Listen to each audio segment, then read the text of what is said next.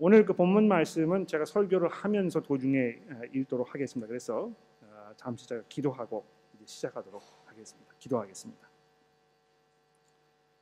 하나님 아버지, 저희가 이제 교회로 모여서 하나님의 말씀을 들으며 특히 성령의 사역에 관하여 이제 총 정리를 하려고 합니다.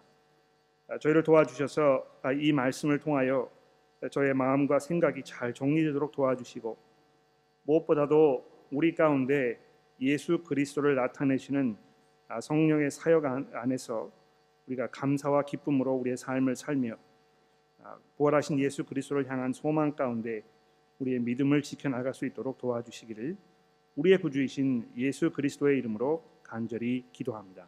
아멘. 자, 이 시리즈의 이제 마지막 네 번째 설교가 되겠습니다. 다음 주부터 말씀드린 대로 히브리서를 13주에 걸쳐서 강해를 하게 되는데요.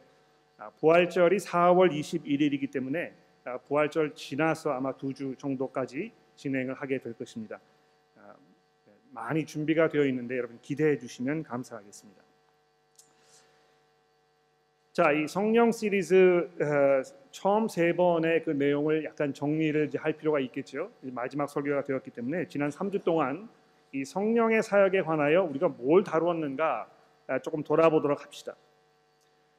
첫 번째 주에서는 우리가 그리스도인으로 거듭나게 된 것은 이 성령께서 우리 가운데 역사하셨기 때문에 가능한 것이었다, 이런 그 내용으로 말씀을 드렸습니다. 그래서 성령께서 내 안에 계시지 아니하시면 나는 거듭난 사람이 또 거듭나게 하는 믿음을 가질 수 없는 것이라고 이렇게 설명을 드린 것입니다.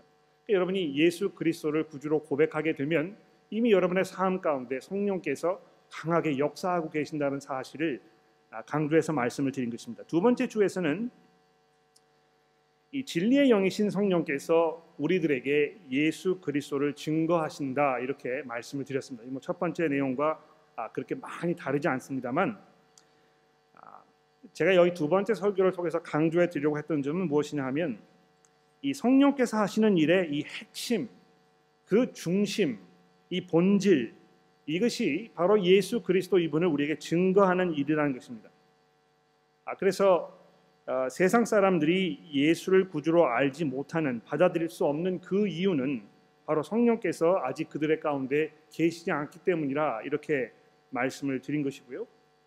그 다음에 지난주 말씀에서는 이 성령께서 하시는 그 사역의 이 중요한 부분으로서 이 세상을 향하여 하나님께서 가지고 계시는 이 그 생각과 그분의 의도와 이런 것을 성령께서 나타내 주신다는 것입니다. 하나님께서 세상을 향해 가지고 계시는 그 계획과 의도하신 바가 무엇입니까? 우리들로 하여금 회개하게 하시고 또 예수 그리스도께 나아가야 할 그 필요를 알게 하신다, 이렇게 제가 말씀을 드린 것입니다. 그래서 이 참 영성의 비결은 무엇입니까?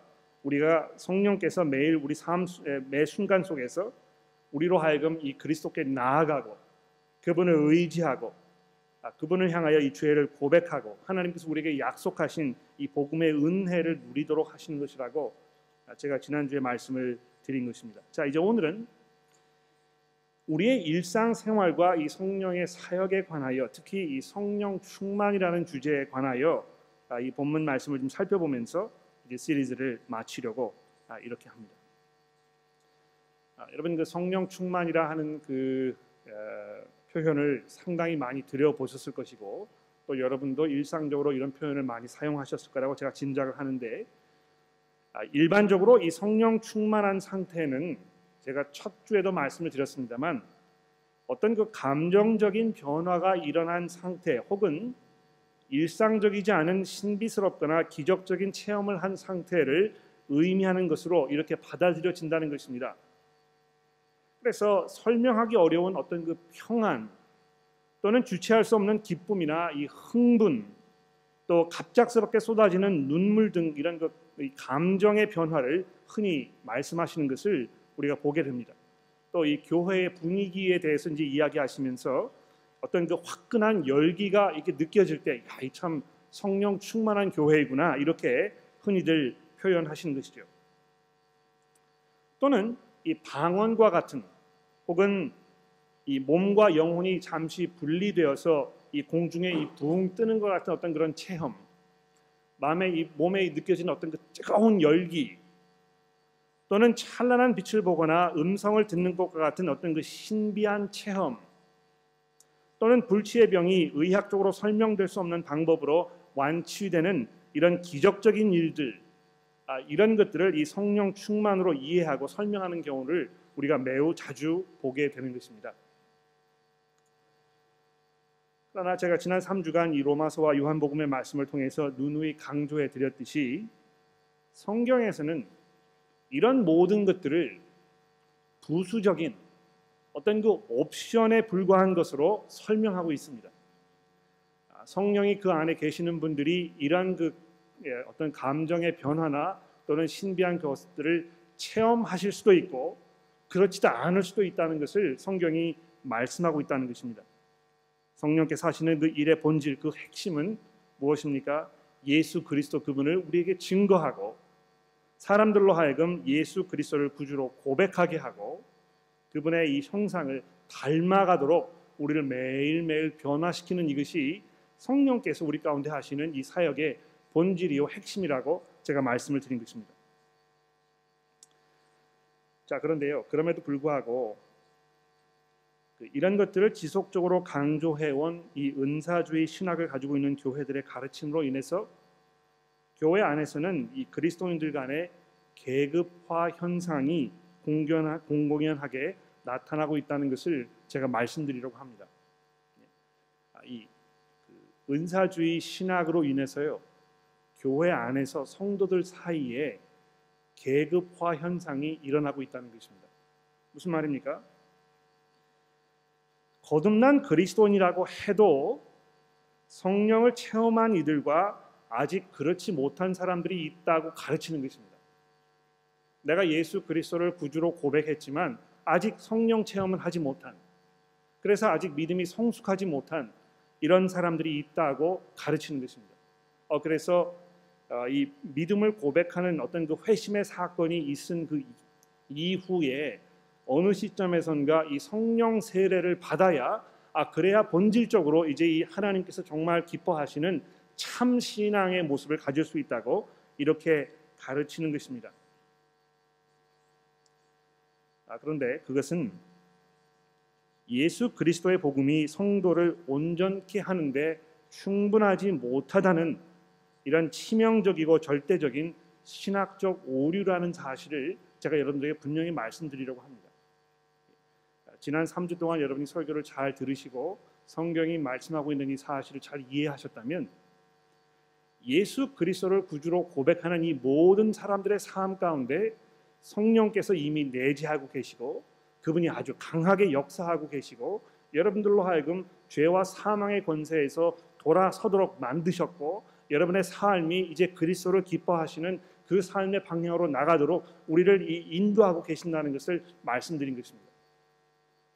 그럼에도 불구하고 이 은사주의 신학을 강조하고 있는 여러 교회들이 성도 여러분들 방언을 하지 못하셨습니까? 여러분들이 어떤 그 영적 체험이 없으십니까? 여러분의 어떤 그 깊은 이런 감정적인 변화들이 아직 일어나지 않았습니까? 그것은 여러분이 아직 성령을 경험하지 못했기 때문에 그런 것입니다. 성령 세례를 받으십시오. 이렇게 이야기하고 있는 것입니다. 그러나 그것은 결과적으로 예수 그리스도의 이 십자가 사건을 통해서 하나님께서 성도들을 위하여 이루어 놓으신 그 엄청난 사건, 이것을 다 희석시키는, 그래서 그 십자가 사건 이외에 어떤 다른 일이 거기에 첨부가 되어야 비로소 우리 신앙이 온전할 수 있다는 이런 내용을 가르치는 이런 실수를 범하고 있는 것입니다. 근데 이러한 신학은 어떤 특정한 교단에 속한 교회들에만 국한되어 있지 않다는 것을 제가 알고 있습니다. 어떤 교단이든지 막론하고 성경을 가르치는 이 중대한 사명을 맡고 있는 설교자들이 어떤 그 신학적 부주의 또는 신학적 게으름 또는 신학적 어떤 무지, 이런 것을 통해서 성경이 이 부분에 대하여 우리에게 말씀하고 있는 것들을 아주 분명하게 가르치지 못하는 이런 참담한 현실을 우리가 겪고 있는 것입니다. 이 자리에 모이신 성도 여러분들께서도 이번 시리즈를 통해서 이 사실을 인식하시고 혹시 여러분들의 생각에 이 신학적 오류가 있지 않은지 재정비하는 그런 기회가 되기를 제가 간절히 소원합니다. 신학적 오류는요, 결국 삶을 망치는 이런 치명적인 결과를 가져온다는 사실을 우리가 이해하면서 이제 이 성경의 이 두 군데의 말씀을 우리가 자세히 돌아보면서 이 사실을 정리를 해보도록 합시다. 오늘 제가 여러분들과 나누고 싶은 첫 번 본문 말씀은 고린도전서에 있는 말씀입니다. 고린도전서 1장 말씀부터 우리가 조금 살펴보도록 합시다. 고린도전서 1장에 있는 말씀을 한번 살펴보도록 하죠. 제가 1장 1절부터 9절 말씀을 이제 봉독해 드리도록 하겠습니다. 고린도전서 1장 1절부터 9절입니다. 하나님의 뜻을 따라 그리스도 예수의 사도로 부르심을 받은 바울과 형제 스소데네는 고린도에 있는 하나님의 교회 곧 그리스도 예수 안에서 거룩하여지고 성도라 부르심을 받은 자들과 또 각처에서 우리의 주 곧 그들과 우리의 주 되신 예수 그리스도의 이름을 부르는 모든 자들에게 하나님 우리 아버지와 예수 그리스도로부터 은혜와 평강이 있기를 원하노라. 자, 이렇게 하면서 이 고린도 교회에 있는 이 성도들이 성도됨, 하나님의 부르심을 받았고 예수 그리스도 안에서 이 거룩하여지고 이런 그 놀라운 이 변화에 대해서 처음부터 아주 분명하게 설명하고 있습니다. 이 고린도 교회를 하나님의 교회라고 이렇게 부르고 있는 이 사실을 주목해 보십시오. 4절입니다. 그리스도 예수 안에서 너희에게 주신 하나님의 은혜로 말미암아 내가 너희를 위하여 항상 하나님께 감사하노니 이는 너희가 그 안에서 모든 일 곧 모든 언변과 모든 지식의 풍족함으로 그리스도의 증거가 너희 중에 견고하게 되어 너희가 모든 은사에 부족함이 없이 우리 주 예수 그리스도의 나타나심을 기다리십니다. 여기 이 사도 바울이 강조하는 것이 무엇입니까? 이미 여러분이 충만합니다. 여러분들이 영적으로 부족한 것이 없습니다. 이미 하나님께서 여러분들에게 이 엄청난 그런 은혜를 그리스도의 복음을 통하여 여러분들에게 주신 것입니다. 이렇게 강조하고 있는 것입니다. 그러면서 9절에 이렇게 결론을 맺고 있지 않습니까? 너희를 불러 그의 아들 예수 그리스도 우리 주와 더불어 교제하게 하시는 하나님은 미쁘시도다. 얼마나 이 고린도 교회를 사도 바울이 사랑했는지, 이 고린도 교회를 향한 사도 바울의 이 확신, 그들이 복음 안에 있고 하나님의 부르심을 받은 성도라는 이런 분명한 그런 이해가 지금 여기에 담겨 있는 것입니다. 자, 이런 들어가는 말, 그 이후에 사도 바울이 이제 어떻게 이 편지를 진행해 나고 있는지 이 10절 말씀부터 보십시오. 형제들아, 내가 우리 주 예수 그리스도의 이름으로 너희를 권하노니 모두가 같은 말을 하고 너희 가운데 분쟁이 없이 같은 마음과 같은 뜻으로 온전히 합하라. 내 형제들아, 글로의 지편으로 너희에 대한 말이 내게 들리니 곧 너희 가운데 분쟁이 있다는 것이라. 내가 이것을 말하거니와 너희가 각각 이르되 나는 바울에게, 나는 아볼로에게, 나는 게바에게, 나는 그리스도에 속한 자라 한다는 것이니 그리스도께서 어찌 나뉘었느냐? 바울이 너희를 위하여 십자가에 못 박혔으며 바울이 이름으로 너희가 세례를 받았느냐? 나는 이렇게 얘기하면서 이 고린도 교회 안에 지금 일어나고 있는 이 분열, 분쟁, 이 어려운 상황, 이런 것들에 대해서 지금 말씀하고 있습니다. 고린도 교회가요, 하나님의 부르심을 받은 이 성도들의 교회임에도 불구하고 영적으로 아무것도 부족한 것이 없는 이런 교회임에도 불구하고 이 교회가 지금 시기와 분쟁으로 얼룩진 이런 교회라고 지금 말씀하고 있는 것입니다. 그래서 여러분이 좀 더 내려가서 보시게 되면 1장, 좀 더 내려가서 보시게 되면 사도 바울이 여기 뭐라고 말씀하는지 보십시오. 3장의 말씀을 보십시오. 3장 1절입니다. 형제들아, 내가 신령한 자들을 대함과 같이 너희에게 말할 수 없어서 육신에 속한 자 곧 그리스도 안에서 어린아들에게 대함과 같이 하노라.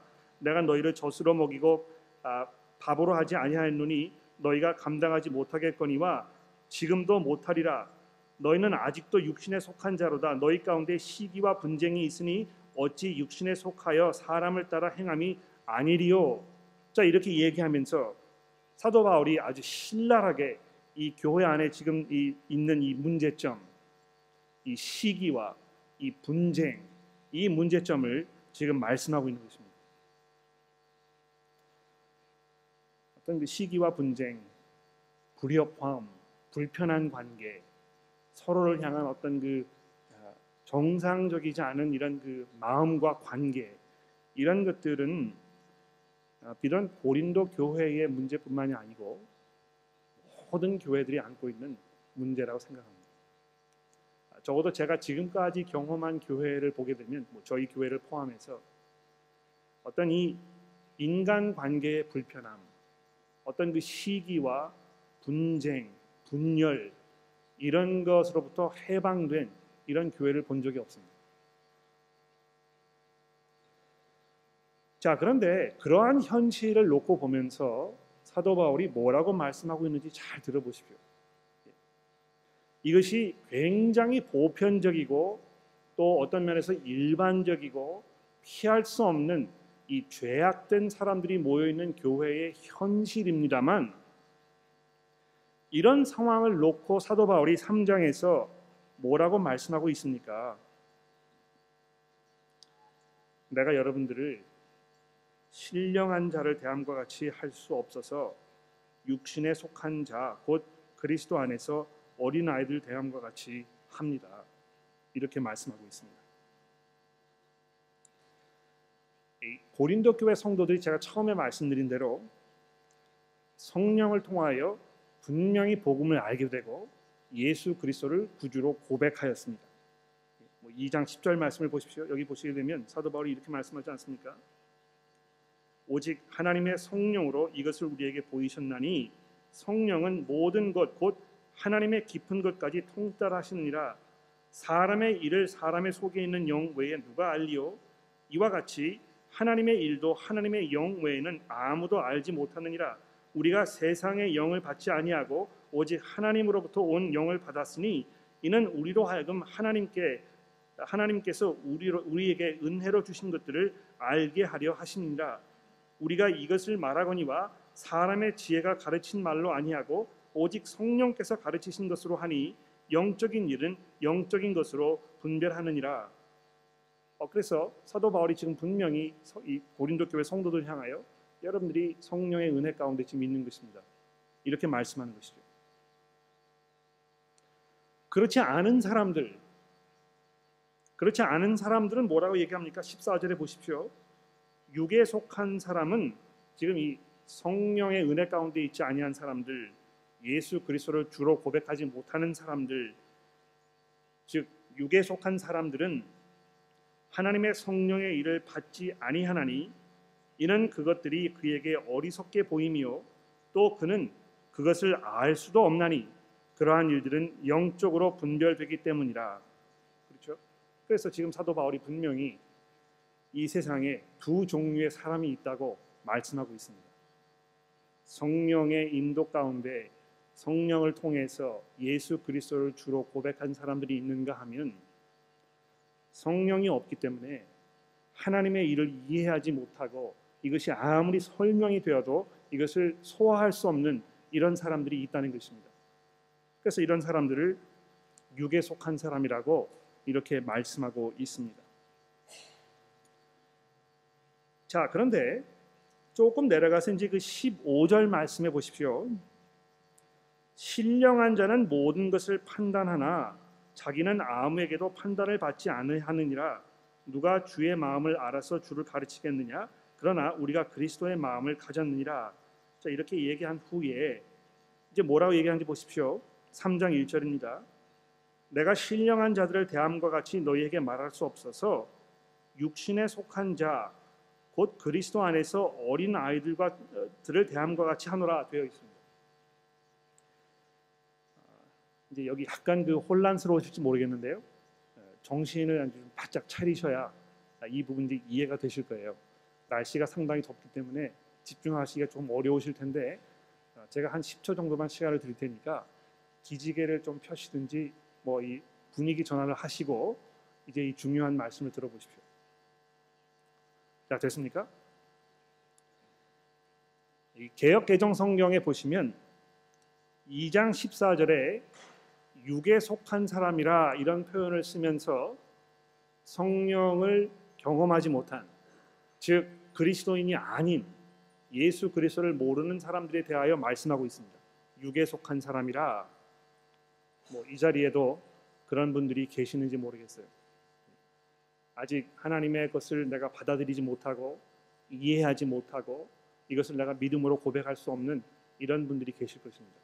육에 속한 사람이라 이렇게 지금 개역개정성경이 번역을 하고 있습니다. 자, 그런데 3장에 넘어와 보시면은요, 육에 속한 사람 말고 여기에 육신에 속한 자라 하는 표현이 이제 등장하는 거 보실 수 있을 것입니다.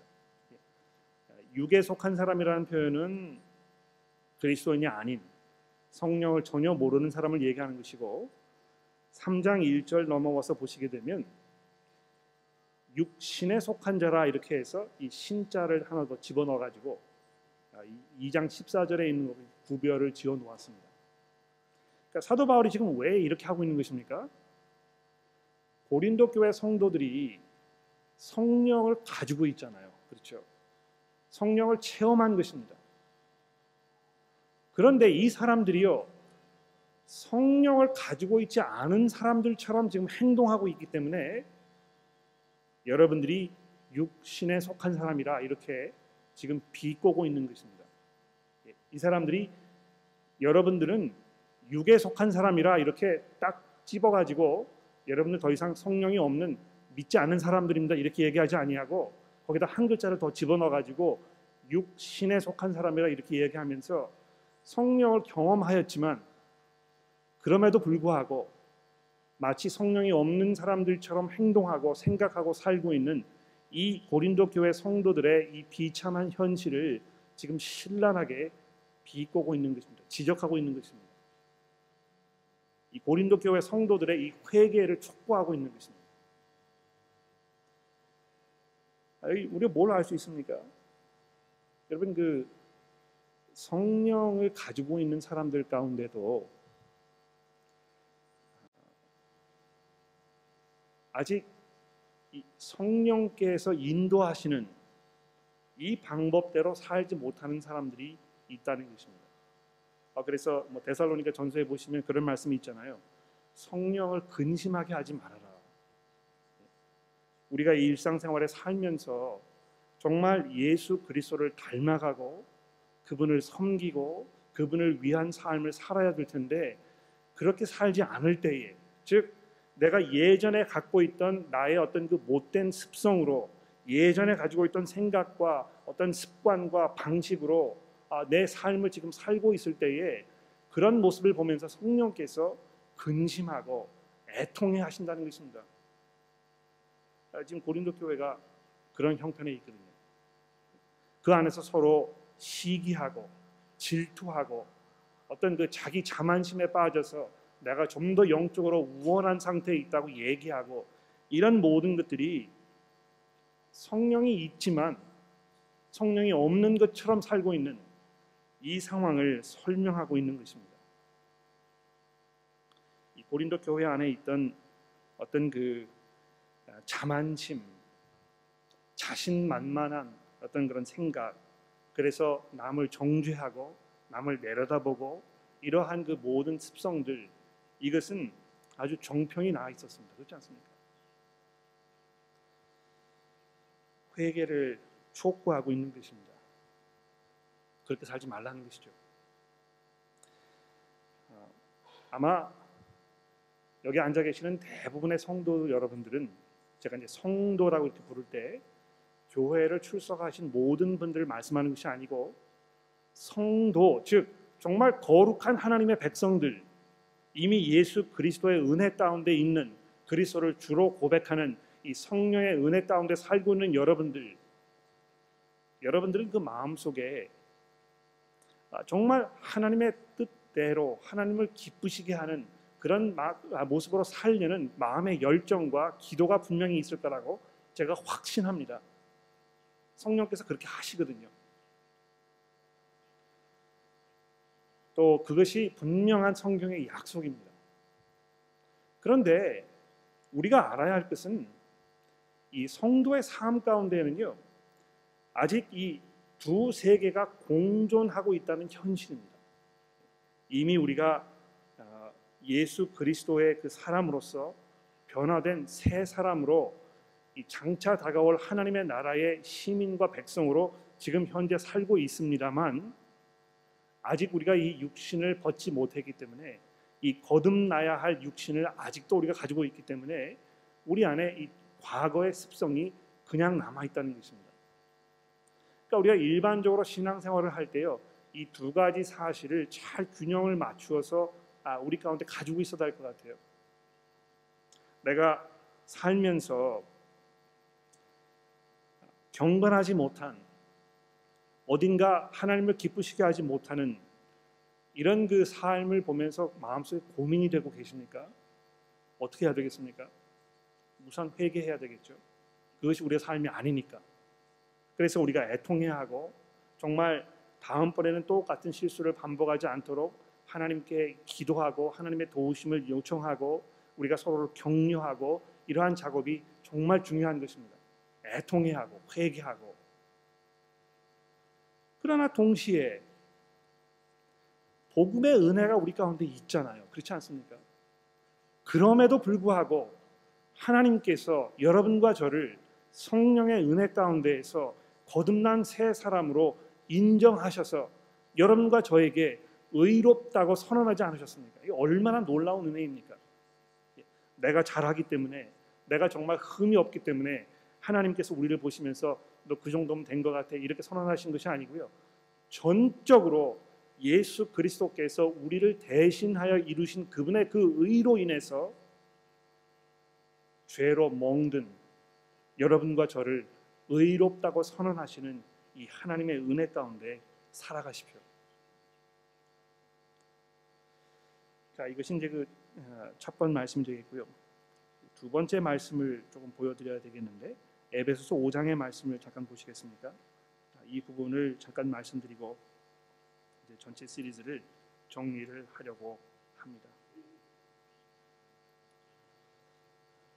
성령의 충만함을 받으라, 뭐 성령 세례, 이런 표현이 성경에 우리가 생각하는 것만큼 그렇게 많이 등장하지 않습니다. 그런데 한 가지 분명한 것은 이 에베소서 5장 18절 이하에 이 성령의 충만함을 받으라는 이 명령이 지금 우리에게 주어지고 있는데요, 이 부분을 잠시 생각해 보고 이제 정리를 해보도록 합시다. 제가 이 에베소서 5장 15절 말씀부터 좀 봉독을 해드리도록 할게요. 그런즉 너희가 어떻게 행할지를 자세히 주의하여 지혜 없는 자같이 하지 말고 오직 지혜 있는 자같이 하여 세월을 아끼라, 때가 악하니라. 그러므로 어리석은 자가 되지 말고 오직 주의 뜻이 무엇인지 이해하라. 술 취하지 말라, 이는 방탕한 것이니 오직 성령으로 충만함을 받으라. 시와 찬송과 신령한 노래들로 서로 화답하며 너희 마음으로 주께 노래하며 찬송하며 범사에 우리 주 예수 그리스도의 이름으로 항상 아버지 하나님께 감사하며 그리스도를 경외함으로 피차 복종하라. 자, 여기 이 성령의 충만함을 받으라 하는 이 표현이 지금 개역 개정 성경의 18절에 담겨 있습니다. 성령의 충만함을 받는 것이 무엇인가를 설명하기 이전에 이 전후 문맥을 조금 살펴보십시오. 쭉 보시게 되면 4장 25절 이후부터 4장 17절 말씀 이후부터 이 거듭난, 변화된 이 새로운 성도의 삶에 대하여 지금 말씀하고 있습니다. 그래서 너희가 예전에 이렇게 살았지만 이렇게 살지 말고 이제 저렇게 살아라, 이 딱 구분해서 이야기하고 있는 것입니다. 그런 후에 이 15절 말씀해 보시면 이 지혜 없는 자같이 하지 말고 지혜 있는 자같이 하며, 이렇게 해서 이 성도의 삶과 그렇지 않은 사람의 이 삶을 이 지혜라는 그 표현을 가지고 다시 설명하고 있습니다. 더 나아가서는요, 복음 가운데 사는 삶과 그렇지 않은 삶을 빛 가운데 사는 삶과 어둠 가운데 사는 삶으로 지금 설명하고 있다는 것입니다.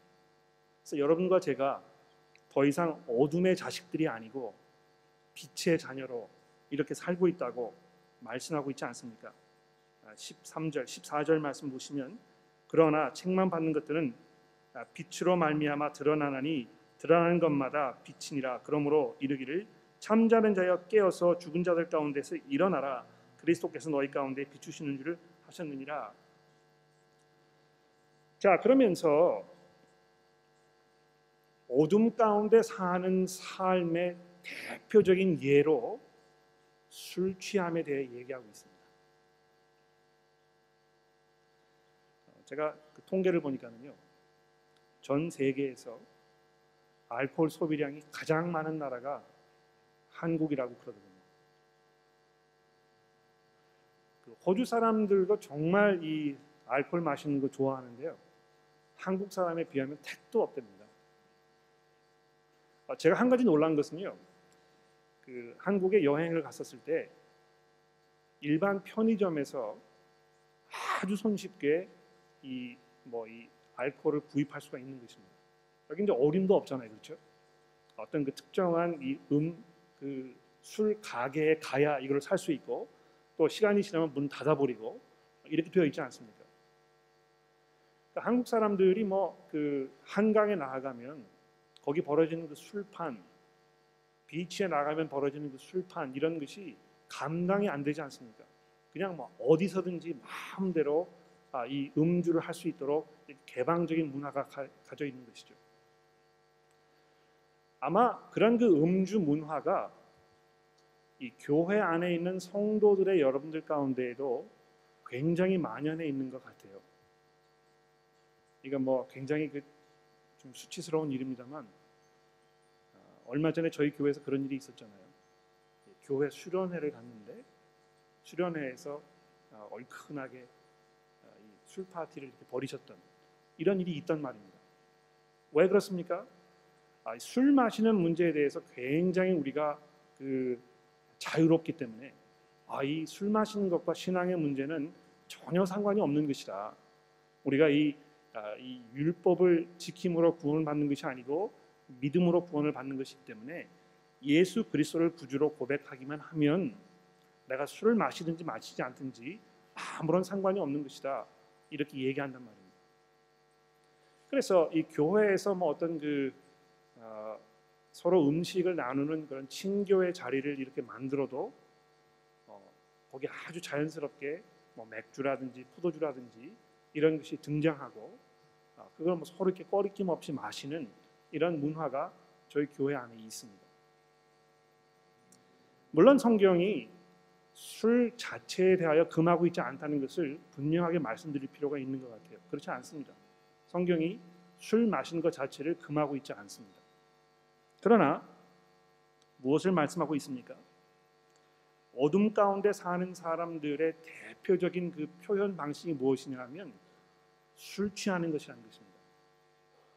그리고 술 취하게 되면 무엇이 문제가 되느냐 하면 방탕해진다는 것이죠. 여기 이제 그 한국 개역 개정 성경에 이 방탕 이런 것이라 이렇게 이제 표현이 되어 있는데, 여기 이 방탕이라고 표현된 이 부분의 그 히라보 원문은요, 정도를 넘는다는 것입니다. 그렇죠? 술을 마시게 되면 자기 절제 능력이 떨어져서 항상 넘지 말아야 할 선을 넘게 되어 있는 것입니다. 그렇죠? 이 술이 나쁜 이유가 무엇입니까? 사람을 비이성적으로 만들기 때문에 그런 것입니다. 자기를 가누지 못하는 것이거든요. 그런데 재미있는 사실은 대부분의 사람들이 밤이 되면 술을 마시잖아요. 그렇죠?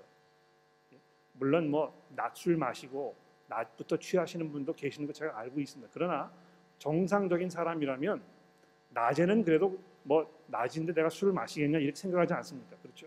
저녁이 되면 그런데 코가 삐뚤어질 때까지 술을 마시는, 그렇게 해야 직성이 풀리는 이런 분들이 분명히 계시는 것입니다.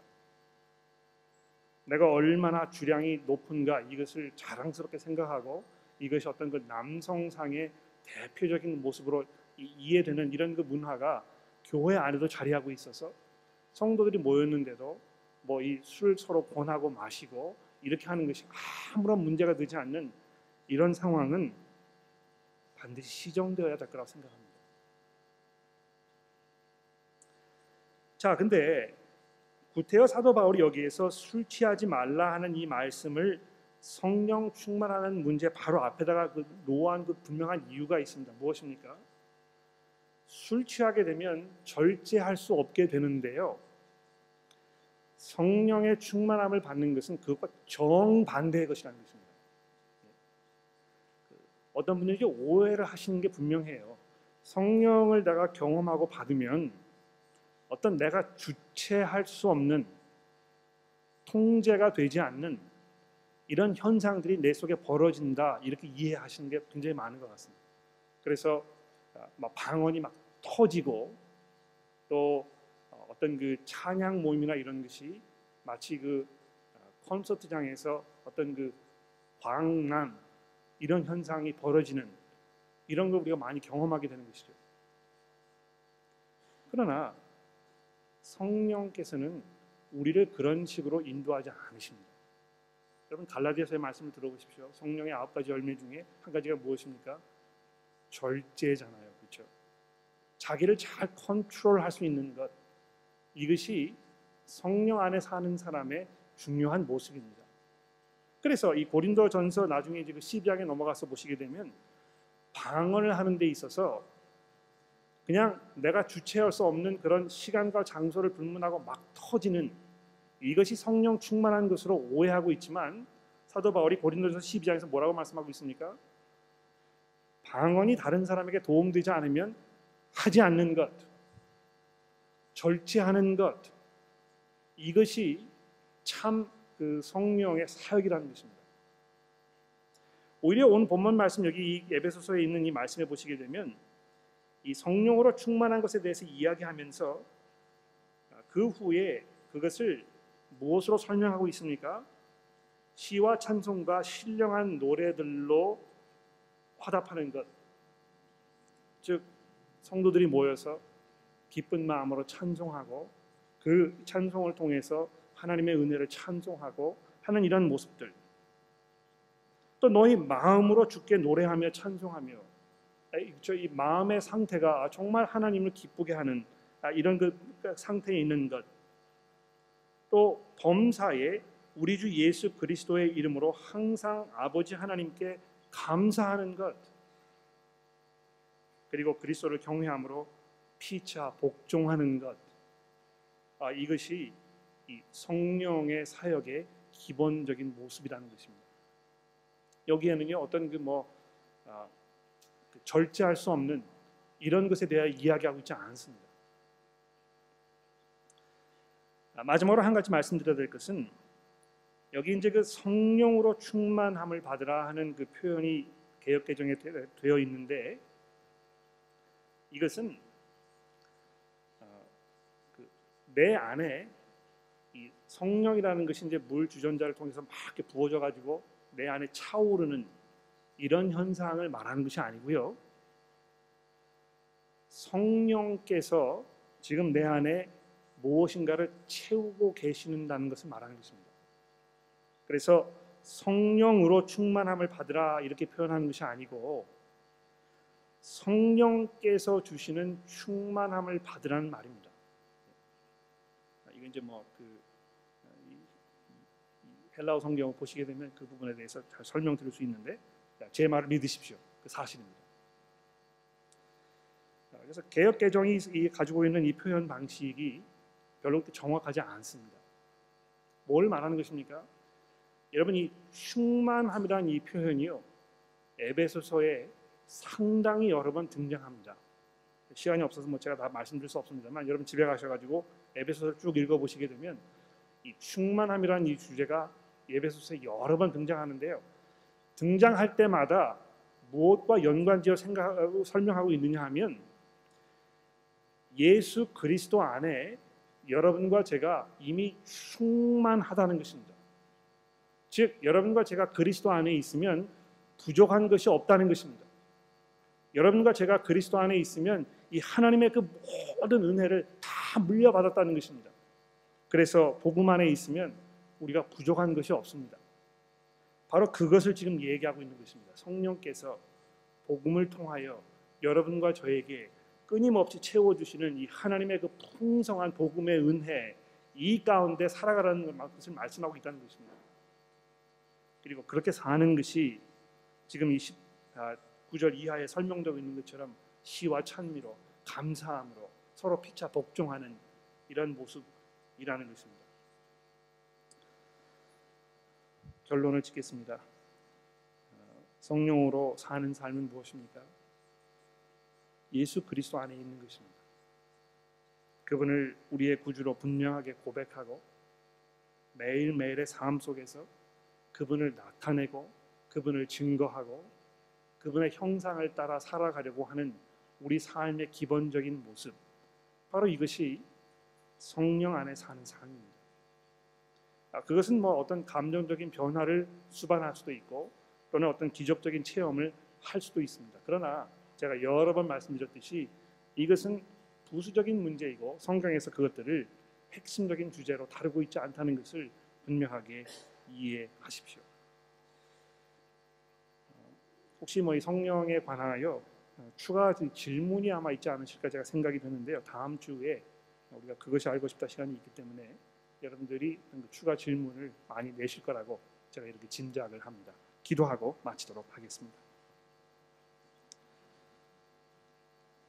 하나님 아버지, 지난 4주 동안 성경 말씀을 통하여 성령께서 우리 가운데 하시는 그 사역의 본질에 관해서 돌아보았습니다. 우선 저희들의 마음 가운데 성령을 부어주셔서 저희로 거듭나게 하시고 예수 그리스도를 구주로 고백하게 하셨으니 하나님 감사합니다. 그 성령께서 날마다 우리 가운데 예수 그리스도를 증거하시고 우리들의 마음 가운데 그리스도께 나아가야 하는, 그리스도께 돌아서야 하는 이 필요에 대해서 가르쳐 주시니 감사합니다. 하나님, 저희들을 도와주셔서 우리의 부족한 부분들이 삶 속에 드러날 때에 우리가 복음의 은혜를 기억하며 주 앞에 회개로 나가는 것을 주저하지 않도록 도와주시고 우리가 날마다 구주를 우리 삶의 주인으로 고백하는 이런 삶을 살아가도록 도와주옵소서. 하나님, 저희 안에 정말 이 성령의 인도하심을 받아서 우리가 날마다 감사와 신령한 노래로 주께 화답하며 우리가 서로를 사랑으로 대하며 피차 복종하며 서로 섬기는 일에 주저하지 않도록 저희를 도와주시고 그래서 우리 가운데 그리스도의 온전한 그 형상이 우리 가운데 이루어질 수 있도록 도와주시기를 우리의 구주이신 예수 그리스도의 이름으로 간절히 기도합니다.